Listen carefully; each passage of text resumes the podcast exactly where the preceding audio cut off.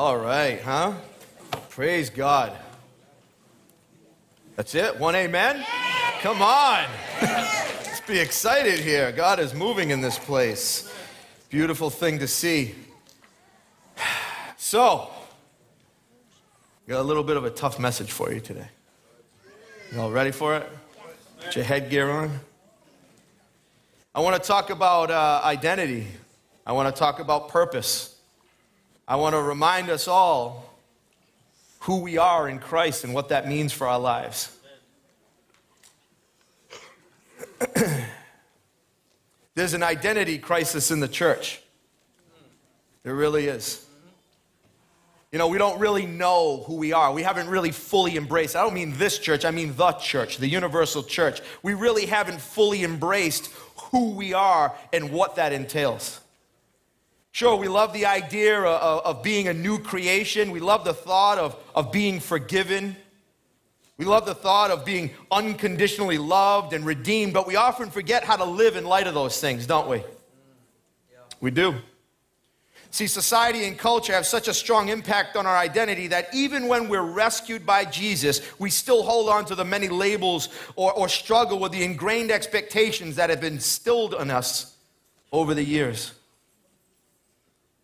Right? I'm too fat. I'm too short. Not smart enough. Not rich enough. I'm not talented enough. I'm not as good as that one. And it goes on and on, doesn't it?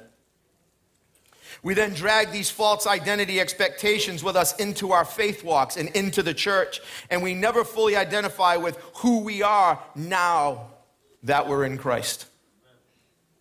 And so I looked up the word identity. You know, not that I don't know what it means, but I just wanted to see what does the dictionary say? What's the literal definition? And it says it's the fact. It's the fact of being who or what a person or thing is. Think about that. And therefore, to identify what that means, it's to establish who or what something or someone is. So, so first, you know, knowing that the identity is this fact of what something is or who something is, is now identifying with that fact, right?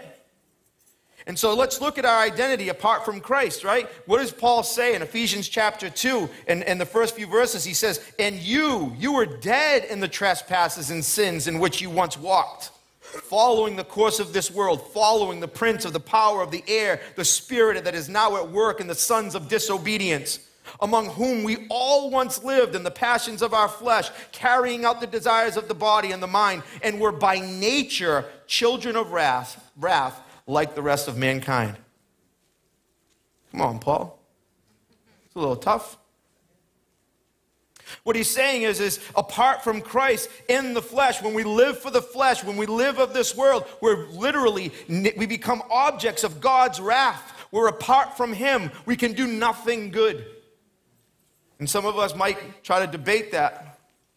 And I'd love to have that conversation with you at length because I thought the same thing for many years.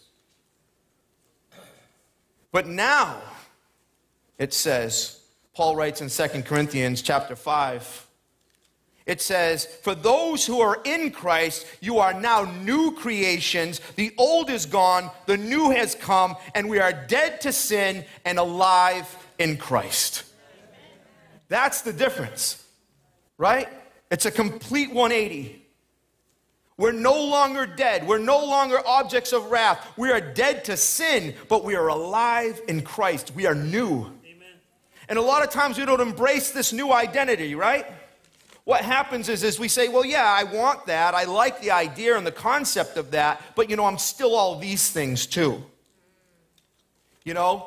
And we carry a label with us for the rest of our lives. And I experienced that. I've been through that myself.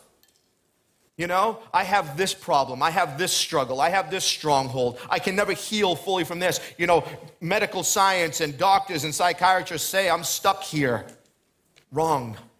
God is above all those things and says, You are new in Christ. Period. Period.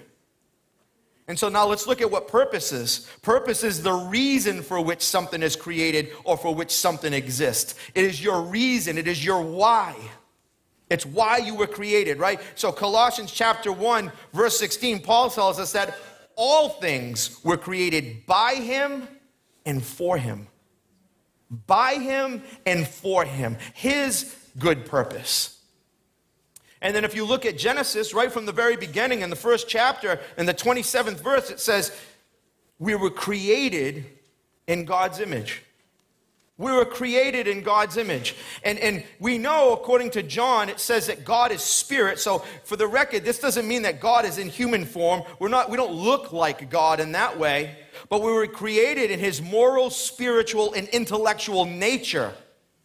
Moral, spiritual, and intellectual nature. In other words, we understand things. And when we come alive in Christ, what happens is, is we can see things the way they ought to be or the way they should have been we start to understand morals as something much different. It's not just a code, but something more deeply ingrained within us. Right? We start to see things eternally rather than just temporarily or just what's right in front of us. We start to see bigger picture things. Right? Anybody know what I'm talking about? All of a sudden, everything starts to make sense. Trees are greener, birds are louder. You, you start to like people a little bit more. Come on. I want you to look at the person next to you. I want you to say this You were created in the image of God.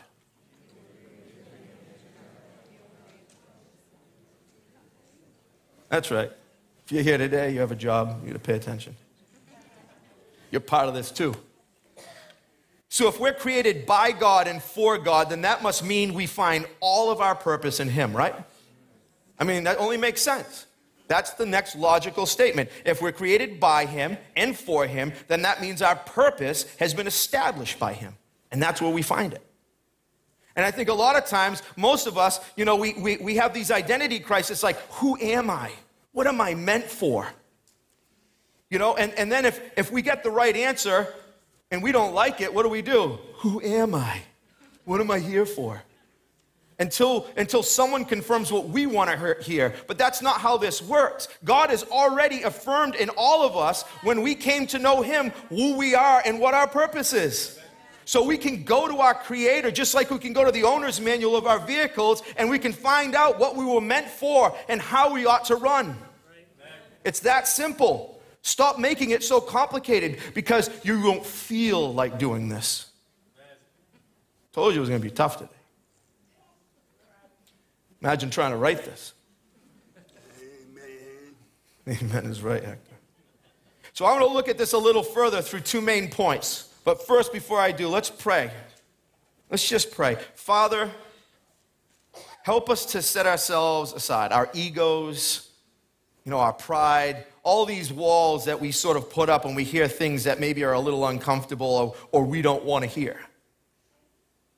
Help us, Father, to have hearts to receive humble, teachable spirits, God, that allow you to change and grow us into the likeness of your Son, to rescue us from our sin, to deliver us from our flesh, and to no longer be those objects of wrath, but the righteousness of you in Christ. Have your way now through this message in Jesus' name. Amen.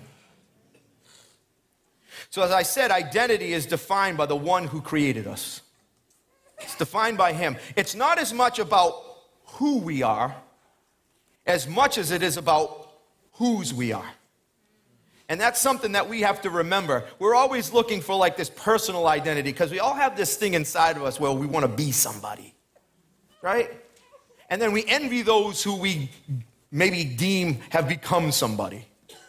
But the reality is, is it's really about whose we are in the sense of God created us to be His, in His image, with His purpose. And when we rise to that calling and we embrace that identity, it's a much higher calling than anything that we can concoct on this side of eternity.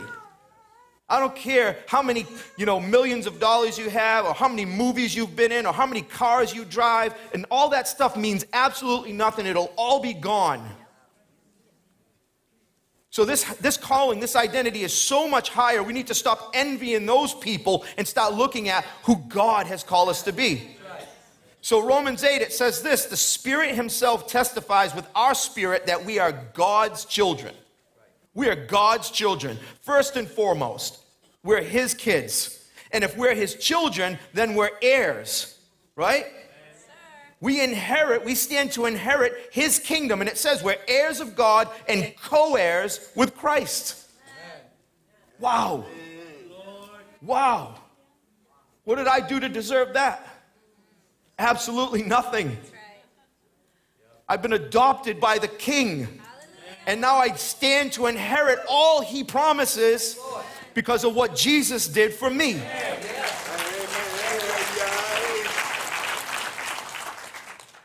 But now it's, it's important we embrace and understand this that this identity comes with great responsibility and it should not be taken lightly. It shouldn't, right? Those of you who are Spider Man fans, you understand this line. With great power comes great responsibility, right? Or you could go back to the first century and Damocles, when he first said it, where Stan Lee ripped it off from. If we're identified in Christ, then we're now his ambassadors. We're now his ambassadors. What does that mean? What does that look like? Right? If you're a brand ambassador, let's say, your job is to best represent that brand so that they are honored and dignified and worthy uh, uh, of people's attention. And so it's the same idea. That word doesn't change in the context of Christ. Right? We're ambassadors for him. So what that means is is when we leave this room, when we go off into our cars, into our homes, into our workplaces, into the stores, and wherever else, wherever else we end up, we're ambassadors. We're representing Him well. That's the key word, isn't it? Well. Because sometimes we forget, don't we? Sometimes we can blend right in with that world really easily, and we can get dragged into things we shouldn't be dragged into. But that's not what an ambassador does. No, the ambassador understands a higher calling, and the ambassador rises to that despite what's happening around them. It's like witness protection. Anybody familiar with which witness protection program? Don't raise your hand because we can't give you up in here. But think about this. What, what happens, right? A witness is who, who are sort of helpless against the revenge of a, of a criminal, let's say they receive a new identity and all the details that go along with it. Ground up, they're completely reconstructed, right? So they become, they have a new name, a new background, a new address, and even a new career sometimes, right? And, and then they plant you into a new community. And you start your life over under this new identity. And, and so think about that for a second. They can never go back to being what they were before unless they want to risk their lives unless they want to face certain death. And this is the same exact thing that God does for us, church. It's the same exact thing. He delivers us from the enemy and certain death and gives us this protection, this new identity and life. And there are wonderful per- perks to this, this new spiritual identity. But just don't expect the world to validate or affirm that identity. Don't expect the world to say, oh, good, great. No, what's going to happen is, from a worldly point of view, you and I are the same we've always been. Anybody ever have to go through this? Right? You come to Christ, you give your life over to Him, and He starts doing some radical things and delivering you from some things and transforming your heart and your life and your mind. But the people who've known you will never let you escape that reputation, that old self, they keep reminding you of who you were and trying to condemn you to your past. I've been there. It's hard because you start to believe them sometimes, don't you? Their voice becomes louder than the voice of God sometimes, doesn't it? They're happy to remind us of all of our baggage. They're happy to scoff at God and His people. Oh, you're religious now. Oh, you got Jesus. You're no longer this. They're happy to deny Christ and the convictions of Christianity as well. They don't care that you've now changed your life and your direction. Because one, misery loves company, and two, it says it's foolishness to those who are perishing. So we can't expect them to understand. Amen? To, to those of us who are being saved, it's different. It's the power of God working in our lives, and, and we're renewed, and everything's amazing. You, you have integrity, you have character, you can be trusted, you know how to love, you know how to forgive, you're growing. But a lot of people will just say, oh, it's fake, it's an act, one more hustle. But you know, and that's okay. It's okay. Because you know what? We don't do this for them, church. We don't do this for them. We don't do this to please people. We don't do this so people will, will embrace us or like us more.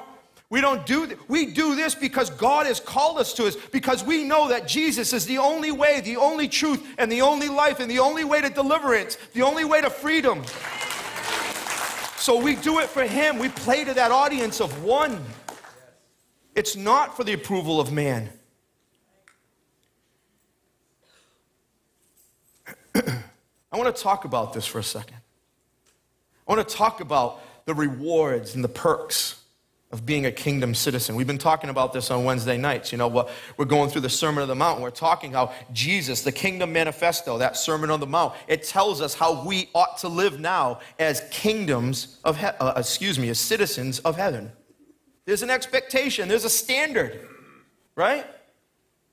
But there's also reward and identity. And, and it says in 1 Peter 2 9, we're a chosen race, a royal priesthood, a holy nation, a people for his own possession, that you may proclaim the excellencies of him who called you out of darkness and into his marvelous light.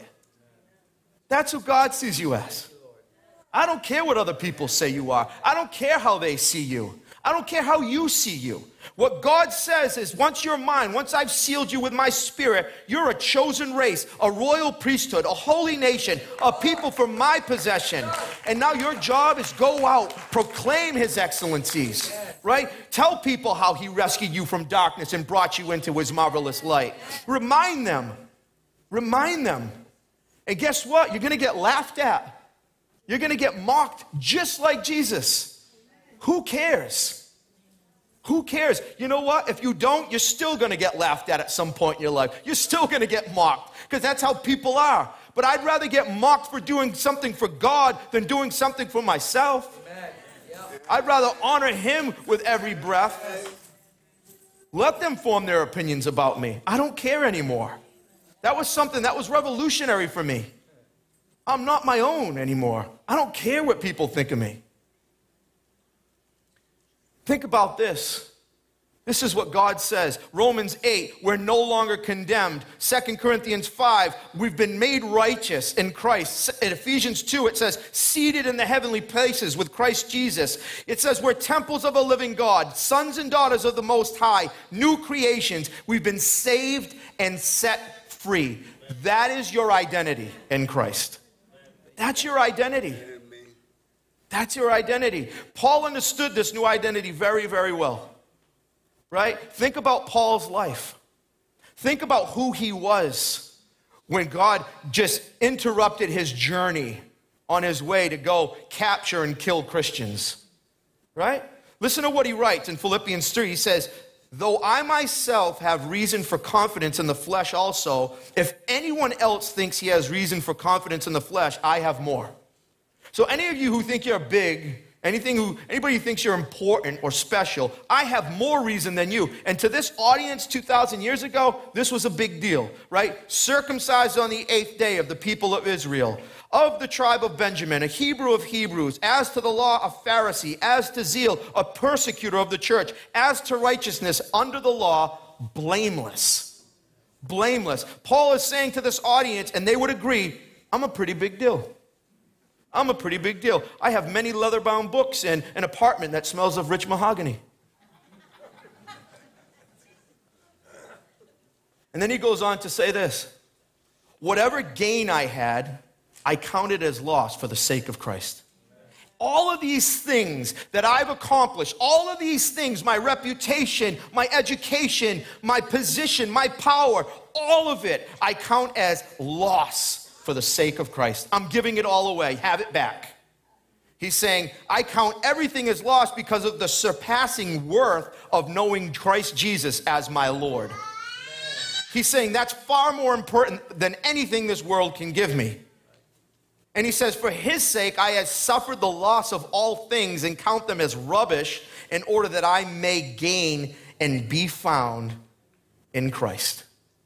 That's the identity I care about. I don't want you to call me Pharisee anymore. I don't need you to call me a great Hebrew or Jew or any of these other things. I just want to be found in Christ now. That's what's most important to me. Not having a righteousness of my own that comes from the law, but that which comes through faith in Christ, the righteousness from God that depends on faith. What a difference, right? Paul goes and spends his whole life studying and becoming this great man in his culture, right? Very respected. He reads off his resume, says, Look, I was all these things that you guys are trying to be, right? And I'm on the cover of Jerusalem GQ 2000 here. Everybody wants to be like me. And I'm telling you, it's garbage. I'm telling you, it means nothing. I'm telling you that only through my faith now not my own work that I spent my whole life doing, but through faith in Christ, through Him, now I'm something more. Now I'm something more. I was just listening to a podcast the other day. Anybody remember who Darryl Strawberry is? I might be dating myself, but he was a he was a pro ball player. He played for the Mets, and you know he played like 17 season, hit over 300 home runs, tons of All Star games. The guy had a lot of problems with drugs. It was very very public, and and he, he ends up finding Jesus.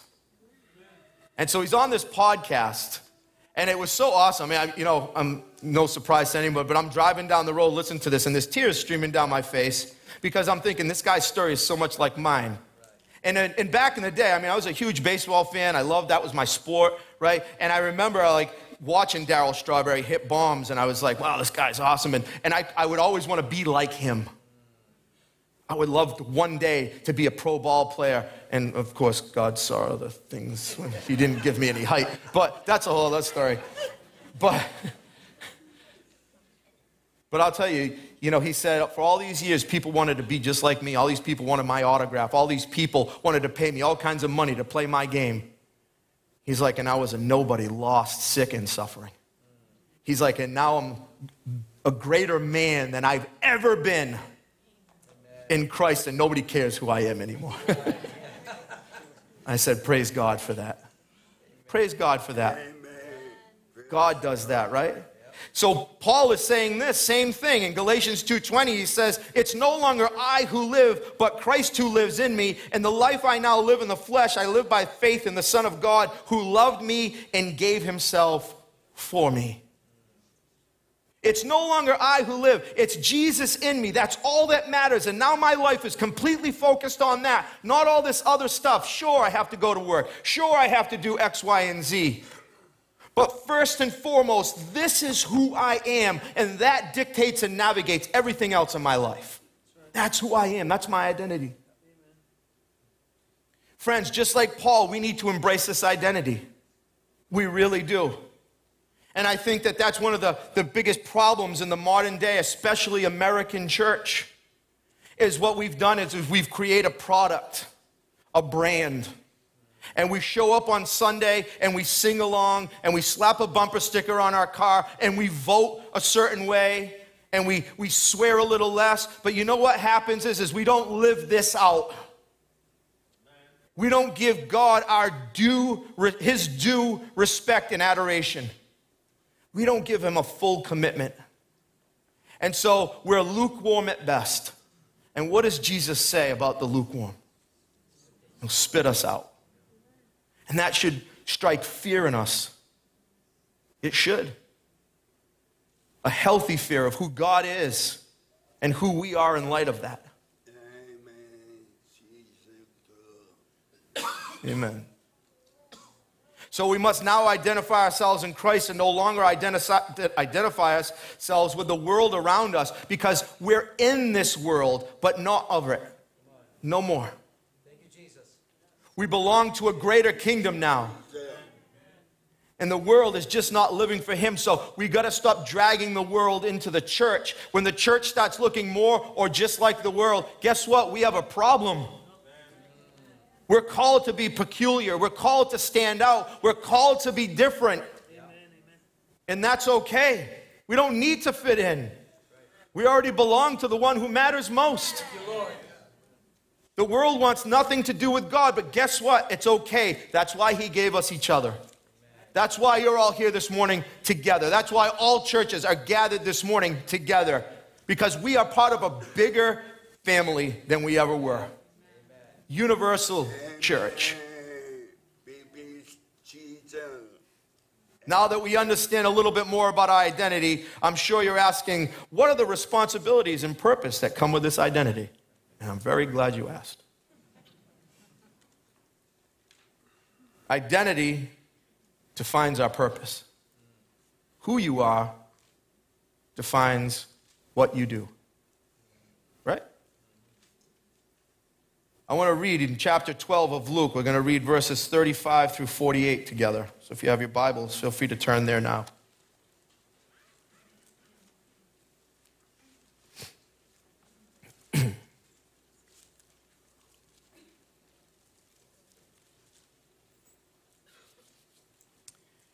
So the, the, the, heading of this portion in my Bible says, Be in readiness. And yours probably says something similar if it has one. Be ready. It says, Be dressed in readiness and keep your lamps lit. Keep that oil burning for your master. Be like men who are waiting for their master when he returns from the wedding feast, so that they may immediately open the door to him when he comes back and knocks. Blessed are those, those slaves whom the master will find on the alert when he comes. Truly I say to you, that he will gird himself to serve and have them recline at the table and will come up and wait on them himself. Whether he comes in the second watch or even the third and finds them so, blessed are those slaves and servants. But be sure of this that if the head of the house had known at what hour the thief was coming, he would not have allowed this house to be broken into. Makes sense. I know the thief is coming at this time. I'm not going to allow my house to be robbed. You too, he says, be ready, for the Son of Man is coming at an hour that you don't expect. Peter said, Lord, are you addressing this parable to us or to everyone else as well? Is this just to your disciples, your apostles, or is this to everybody? And the Lord said, Who then is the faithful and sensible steward, whom his master will put in charge of his servants and give them their rations at the proper time? Who's going to feed those people? Right? That's what he's saying. Who are those good stewards that are going to take care of my people, my servants? Blessed is the slave whom his master finds so doing when he comes, feeding his people, giving them their rations at their due time. Truly I say to you that he will put him in charge of all his possessions. But if that slave says in his heart, My master will be a long time, excuse me, my master will be a long time in coming and begins to beat the slaves, both men and women, and to eat and drink and get drunk, the master of that slave will come on a day when he does not expect him and at an hour he does not know and will cut him in pieces and assign him a place with the unbelievers. And that slave who knew his master's will and did not get ready to act in accord with his will will receive many lashes. But the one who did not know it and committed deeds worthy of a flogging will receive but few. In other words, well, you didn't know the truth, you didn't know what the master expected, well, you're only going to get beaten a little. Thanks, master. And then he goes on and he says, From everyone who has been given much, much will be required. And to whom they entrusted much, of him they will ask more. We need to think about this for a second. There's a lot to be said here, and for the sake of time, I'm just going to pull a couple of simple, obvious statements here. We need to live ready. We need to live as good stewards who are feeding God's people his rations when he returns. That's what Jesus is saying in this parable. He's telling us that if we're living you know, we, we, we, take our salvation, we put it in our pocket, the knowledge of God, and then we sort of just leave here and keep living the way we were. Well, that's not being a good servant, right? I remember, and I shared this in the, in the first service, I remember when I was a teenager, my mom, and she would go away. And, you know, she could trust me because I was a good boy. And while she was away, you know, I would have friends over, I'd have parties, I'd make a mess of the house, the sink's piling up with dishes, laundry's piling up, it's all over the floor. The place is a disaster. Right? Some of you are going, I probably should get a babysitter. But I knew what day she was coming back, so that day before or that night before, I'd invite some of the friends who I'd been hanging out with all week, and maybe one would show up, and we would clean and clean and clean and do this, like, you know, hurry up, get it done thing. And then when she'd walk in the next day, I'd be like, Glad you're home. How was your trip? And I'd watch her eyes racing and darting all over the place and thinking, Oh, I hope I didn't miss anything. Because I knew when she'd come home, I knew my deadline. But it's not so with Jesus. See, it's different. What he's saying is, is keep the place clean until I get back. He's saying you have to live this way every day, all day, because you don't know the day, the time, or the hour, so be ready. That's what this parable means. Stop living like I'm never coming back. Stop living like you never have to answer for any of this. You have a purpose, you have a calling on your life, so live in it. What do you want to be found doing when the master returns? Think about that. Maybe that'll help you in your day to day. Did you know that every single one of us, as his servants, has the call of God on our lives? Did you know that?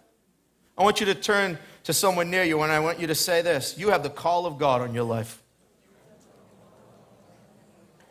Good, you're getting better. Good. See, this doesn't just pertain to those of us working in full time ministry or serving in leadership type positions. And that's an often misunderstood. See, it pertains to each of you sitting here today and every person who is found in Jesus Christ. Every single one of you. We say things like, well, I don't work in a very Christian environment. You know, it's hard to minister in the secular places, right? I'm going to let you in on a little secret, though, this morning. Did you know that it's hard to minister in any environment? I'm a full time pastor, and I'm going to tell you right now, it is extremely difficult. Ministry is not easy. We have been called to something more, something impossible to do without Him. And I'm going to tell you this you know, we don't need to separate secular from sacred. And I think that's what we do, and that's how we disqualify ourselves or maybe justify ourselves. But you know, I shared this in the first service, and so I'm going to share it again because it spoke to somebody. When I first got home from Teen Challenge in 2010, I was a completely different person. You know, and, and, and so my life and my perspectives, my desires, my ambitions, everything was, was different. Everything had changed. And I had worked in finance and sales, and I had made some pretty good money in the mortgage market and things like that. But when people found out I was doing well, when people found out I was clean, they didn't care why or how or what I went through. They were just like, oh, hire him, he's good. And so I got a lot of job offers in that first couple of weeks. And I would go to these interviews, and then, you know, I would pray before every single one, and, and, and you know, God would make it very clear as I walked in that this was not where I belonged. And so I went to this one place because I had promised the, the plant manager, who was a friend of mine, while I was in Teen Challenge, he hooked us up with a bunch of produce. And so the only catch was is I had to go see him when I got back and, and talk to him about a job. And I kind of was just doing it to be nice. Like, okay, I don't have to work here. But, you know, I sat in the parking lot before the interview. I was really early. So I just prayed. And I just said, you know, God, if this is where you want me, Okay, let me know. And I kind of giggled and go, But I don't think you want me here. Not in this warehouse job. It's not what I do. I walk into the, to the, the waiting area, and the guy comes out and he says, Jamie Casey. And I said, How you doing? And he goes, Come on in. And he stops and he goes, I know you. I went, Oh. With a past like mine, that's trust me, that's not something you really want to hear walking into a job interview. And so I'm like, okay. So I walk in and I'm like, Boy, I hope I didn't do anything stupid to this guy. So I sit down and he looks at my resume and he goes, Oh, Teen Challenge. That's how I know you. And I was like, Oh, really? Oh, yeah, the, the produce you guys supplied. He goes, Oh, I had no idea about that. and I said, So what do you mean? He goes, Were you at a church months back, he says, over on Church Street, Christian Fellowship Center. Were you there sharing your testimony? I go, Yeah, yeah, I was there. That was me. It was my first time coming back to New Bedford to share my story after about five or six months in the program.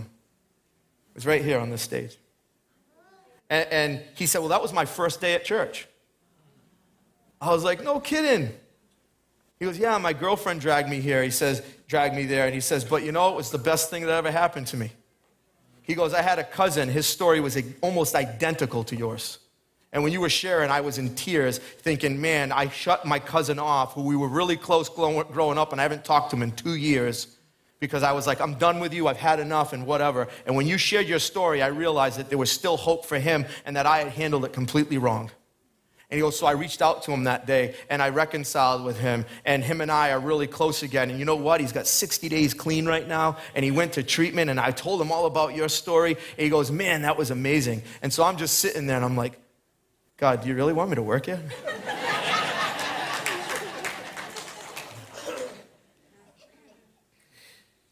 so I go, Well, you know what I'm all about. I said, and I really believe that God is leading me here. If you have an op- a, a, position or an opportunity, I, I definitely want to consider it. A matter of fact, I'm almost positive He is. So I don't care if you have a cow and a shovel in the back, I'll take the job. And he laughed. He goes, No, we don't have a cow. He says, but he goes, you're probably going to work second or third shift. And I said, well, I can't go, I can't work on Sundays. I go to church. I said, you know my whole story, so you know what I'm about. Can't, can't work on Monday nights because, you know, I have a Bible study and then, uh, uh, and then Thursday nights is my recovery group. But, you know, around those three things, I mean, I'm sure I can make something work. I was almost trying to talk him out of hiring me, you know. and he goes, okay, no, it's good to know. He goes, man, I'd love to have you here. He goes, but it doesn't pay well at all. I'm just letting you know. He goes, it's terrible pay. And I was like, oh, you're really selling this place for me. And so two days later, he calls me back. He goes, hey, things have changed. I was like, oh, you bought a cow? And he laughs. He goes, no. he says, he says, uh, he goes, one of my guys, one of my department leads, he, he went out on permanent disability, and I think with your background, you could run this department. You, we could teach you to do that. And he goes, and it's Monday through Friday, 6 to 2. He says, and so if you want to start, you can start next week. And I was like, okay. So I went there and I worked there. And you know what I realized? It was a very ungodly environment right off the bat. I was the only Christian in the place. And so there were two options, right? I could go there and mind my own business, and I could just shut my mouth, do my job well, and go home, and then live out my faith outside of my job. That's the first option. The second option, however, is more my speed because I'm not good at minding my own business. and I'm sold out for Jesus.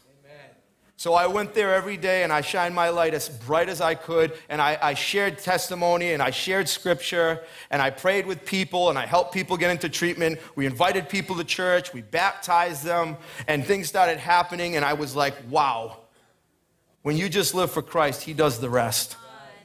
And I watched this place, I watched people getting saved, and I, and I was like, it, it, was amazing to me. And then they started ministering to me. And I remember one day I knew something was happening because one of the forklift drivers, who was a complete lunatic, and I think he used to come to this church, as a matter of fact, afterwards, he, uh, he's driving by at like, you know, as fast as those things will go, and he's singing, How Great is Our God at the top of his lungs. And I'm like, Praise God for all these crazy lunatics that love you. Amen. Why do I say all that? Because the ordinary can become extraordinary. Right? Because the, the, the secular can become sacred when we are there. You know what we sang, right? This is holy ground right? We sang that song. I think about the burning bush in Exodus chapter 3, right? When, when Moses comes up to the bush, what happens is God says, Take off your sandals. You're standing on holy ground. What made that ordinary ground extraordinary and sacred was the fact that God was present. That's what it was. It didn't have, he didn't say, you know, go to the church to talk to me. You didn't have to do that. He didn't need a chapel, he didn't need an altar. All he needed was the presence of God, and it became holy ground. It's just like every single one of you, wherever you go, you're temples of the living God. You're a, the Spirit of God lives in you. You're a chosen people, a royal priesthood, the word says. So wherever you go, the secular becomes sacred. Our job is just to embrace that role. We've got to stop living like the world. We've got to start embracing this identity and living with this purpose. Amen? Amen. Remember your identity, church. You know, I always think about this in regard to the ordinary becoming extraordinary. Someone had to fill the jugs with water before Jesus turned them into wine, right? Right? They didn't know what was going on. This is Jesus' first miracle, too, so they don't even know if this guy's for real, probably. But he's like, go, you know, let's, let's fill it, these jugs with water. The, the wine's run out at the wedding. And so all they did was an ordinary, natural task of obedience. And you know what happened? Is Jesus did something extraordinary and, extraordinary and supernatural with that. Their obedience, their work is what Jesus blessed. And so I always think about this. Stop looking for a miracle without the work. Stop thinking you don't have to do anything and that it's just going to happen because that's not usually how it, how it works, right? Jesus says to pick up your cross. Jesus says to die to self. Jesus says to come, follow me, make disciples, teach them what I commanded. Live this out, shine your light, be salt. Fill your jugs. I'll make the wine, you worry about the water. That's what we do. Ephesians 2, verse 10, it says, We're his workmanship, created in Christ Jesus for good works, which God prepared beforehand that we should walk in them. We each have been given gifts and abilities, church. Each of us. Most of us have exploited them for most of our lives. And some of these gifts are natural, and then when we come to know Christ and become filled with the Spirit of God, some supernatural gifts will come as well. But I'm going to tell you this every single gift that comes from God has a purpose of serving Him and His kingdom. That's the purpose. That's what Romans says, right? It says we're members of one another. Ephesians 4 says it's for building up the body of Christ. Right? In 1 Corinthians 12, when the church was getting out of hand, when they were just exercising their gifts for the sake of exercising their gifts, Paul says, To each is given the manifestation of the Spirit for the common good for the common good. That's the operative phrase in that verse. We all want the manifestation of the Holy Spirit in our lives, but what ends up happening is, is we forget it's for everybody else. We just want we just want what's for ourselves, and we use it and hold on to it for ourselves a lot of the time. And so these good works that happen that I'm sorry, these good works that God prepared beforehand are not just personal. They're a special calling from God that applies to all of us. It's a universal calling. And these gifts are built for those exact things. And, and what does that look like? It's living a life that's pleasing to God, right? It's, it's one that shines His light and remains unstained by the world, and it's marked by trust and obedience to Him. That's what it looks like. And Jesus clarifies it pretty easily throughout the New Testament, right? When the Pharisees and the scribes, they, they pull up on him and they're like, look, since you're so smart, What's the most important command? And Jesus goes right back to their old law and he says, It's to love the Lord your God with all your heart, with all your mind, and with all your strength. And it's to love others as you love yourself. And he says, on, all, on these two things, all the laws of the prophets hang. Like, in other words, if you get these two things right, if you can love God with everything you have and love people the way you love yourself, then guess what? All the other things are going to fall into place. You don't need all kinds of laws if you do that right. They didn't want to hear that, though, because they weren't good at loving God and loving others. And then the second thing he says is it's in Matthew chapter 28, verses 18 through 20. It's called the Great Commission. So we get the Great Commandments and the Great Commission, and this is how we ought to live. This is really, it's it, simplified. Christianity simplified. He says in Matthew 28, he says, Jesus came and said to them, All authority in heaven and on earth has been given to me. So go therefore and make disciples of all nations, baptizing them in the name of the Father and of the Son and of the Holy Spirit, and then teach them to observe all that I have commanded you. And behold, I'm going to be with you until the end of the age. Amen. Everything I commanded you, I want you to teach people. Those are the rations that the good servant feeds in the absence of his master. That's what it means to be and make disciples. This is what the call of the church is, is to multiply. First, we identify with Him and we find our identity in Him, and then we multiply. We go and we make disciples, just like the first church did, right from the very beginning, just like Jesus did. Right? This is our purpose. I'm going to ask the worship team to come on up. We're called to multiply in nothing less, church. We don't know when the master is coming home. And so our job is to live this out daily in an ongoing way. And so I just, you know, I know I said some tough things, and I pray that it, it really did speak to you this morning. But I really want you to mull it over, and I don't want you to just leave here like this is just another message. Because there is nothing more important to us than understanding our identity and calling in Christ. There really isn't. Nobody has just called you to be a, a religious person here. And if that's all you got out of the Gospels, if that's all you've gotten out of Christianity, then you've missed the greatest blessing of all. And not only that, you're not going to live the life that God has called you to, the abundant life that He promises. So I pray everyone here has come to believe in some way or another that Jesus is the only way, truth, and life. That He's the only one that can del- deliver us from our sin and give us eternal life that nothing you can do or nothing that you've done or nothing you're doing now is bigger than the cross or greater than the blood of Jesus. And if that's the case and you've accepted him and you're now in Christ and God has begun the work of sanctification in you because that's what he promises to do. The fact of you being a new creation is being confirmed through the internal transformation that is happening daily in your lives. And if it isn't happening, if that transformation isn't obvious to you, then that means you've either decided you're not going to participate in this process with, with the Spirit of God and things are going to move very, very slowly and be very, very, very painful, or you've put your faith, faith in a false gospel and a false Savior that can't do anything for you. And so, my prayer for you today is, is that you put your faith in the true Christ, the true gospel. Today can be the day that everything changes for you. Today, you can embrace and walk confidently in your new identity. You can repent and recommit yourself to surrendering and living for God if you've fallen away. And if you haven't put your faith in the one true Savior named Jesus Christ, then you can do that today and receive this new life and identity in Him.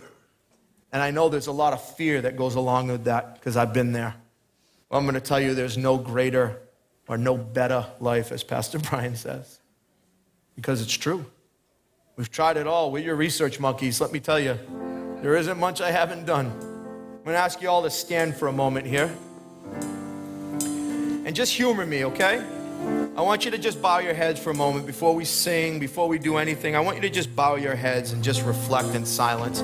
Close your eyes and just think about what you've heard here today. Think about what God has put on your heart. Think about all the thoughts that have raced through your mind, all the conviction you felt.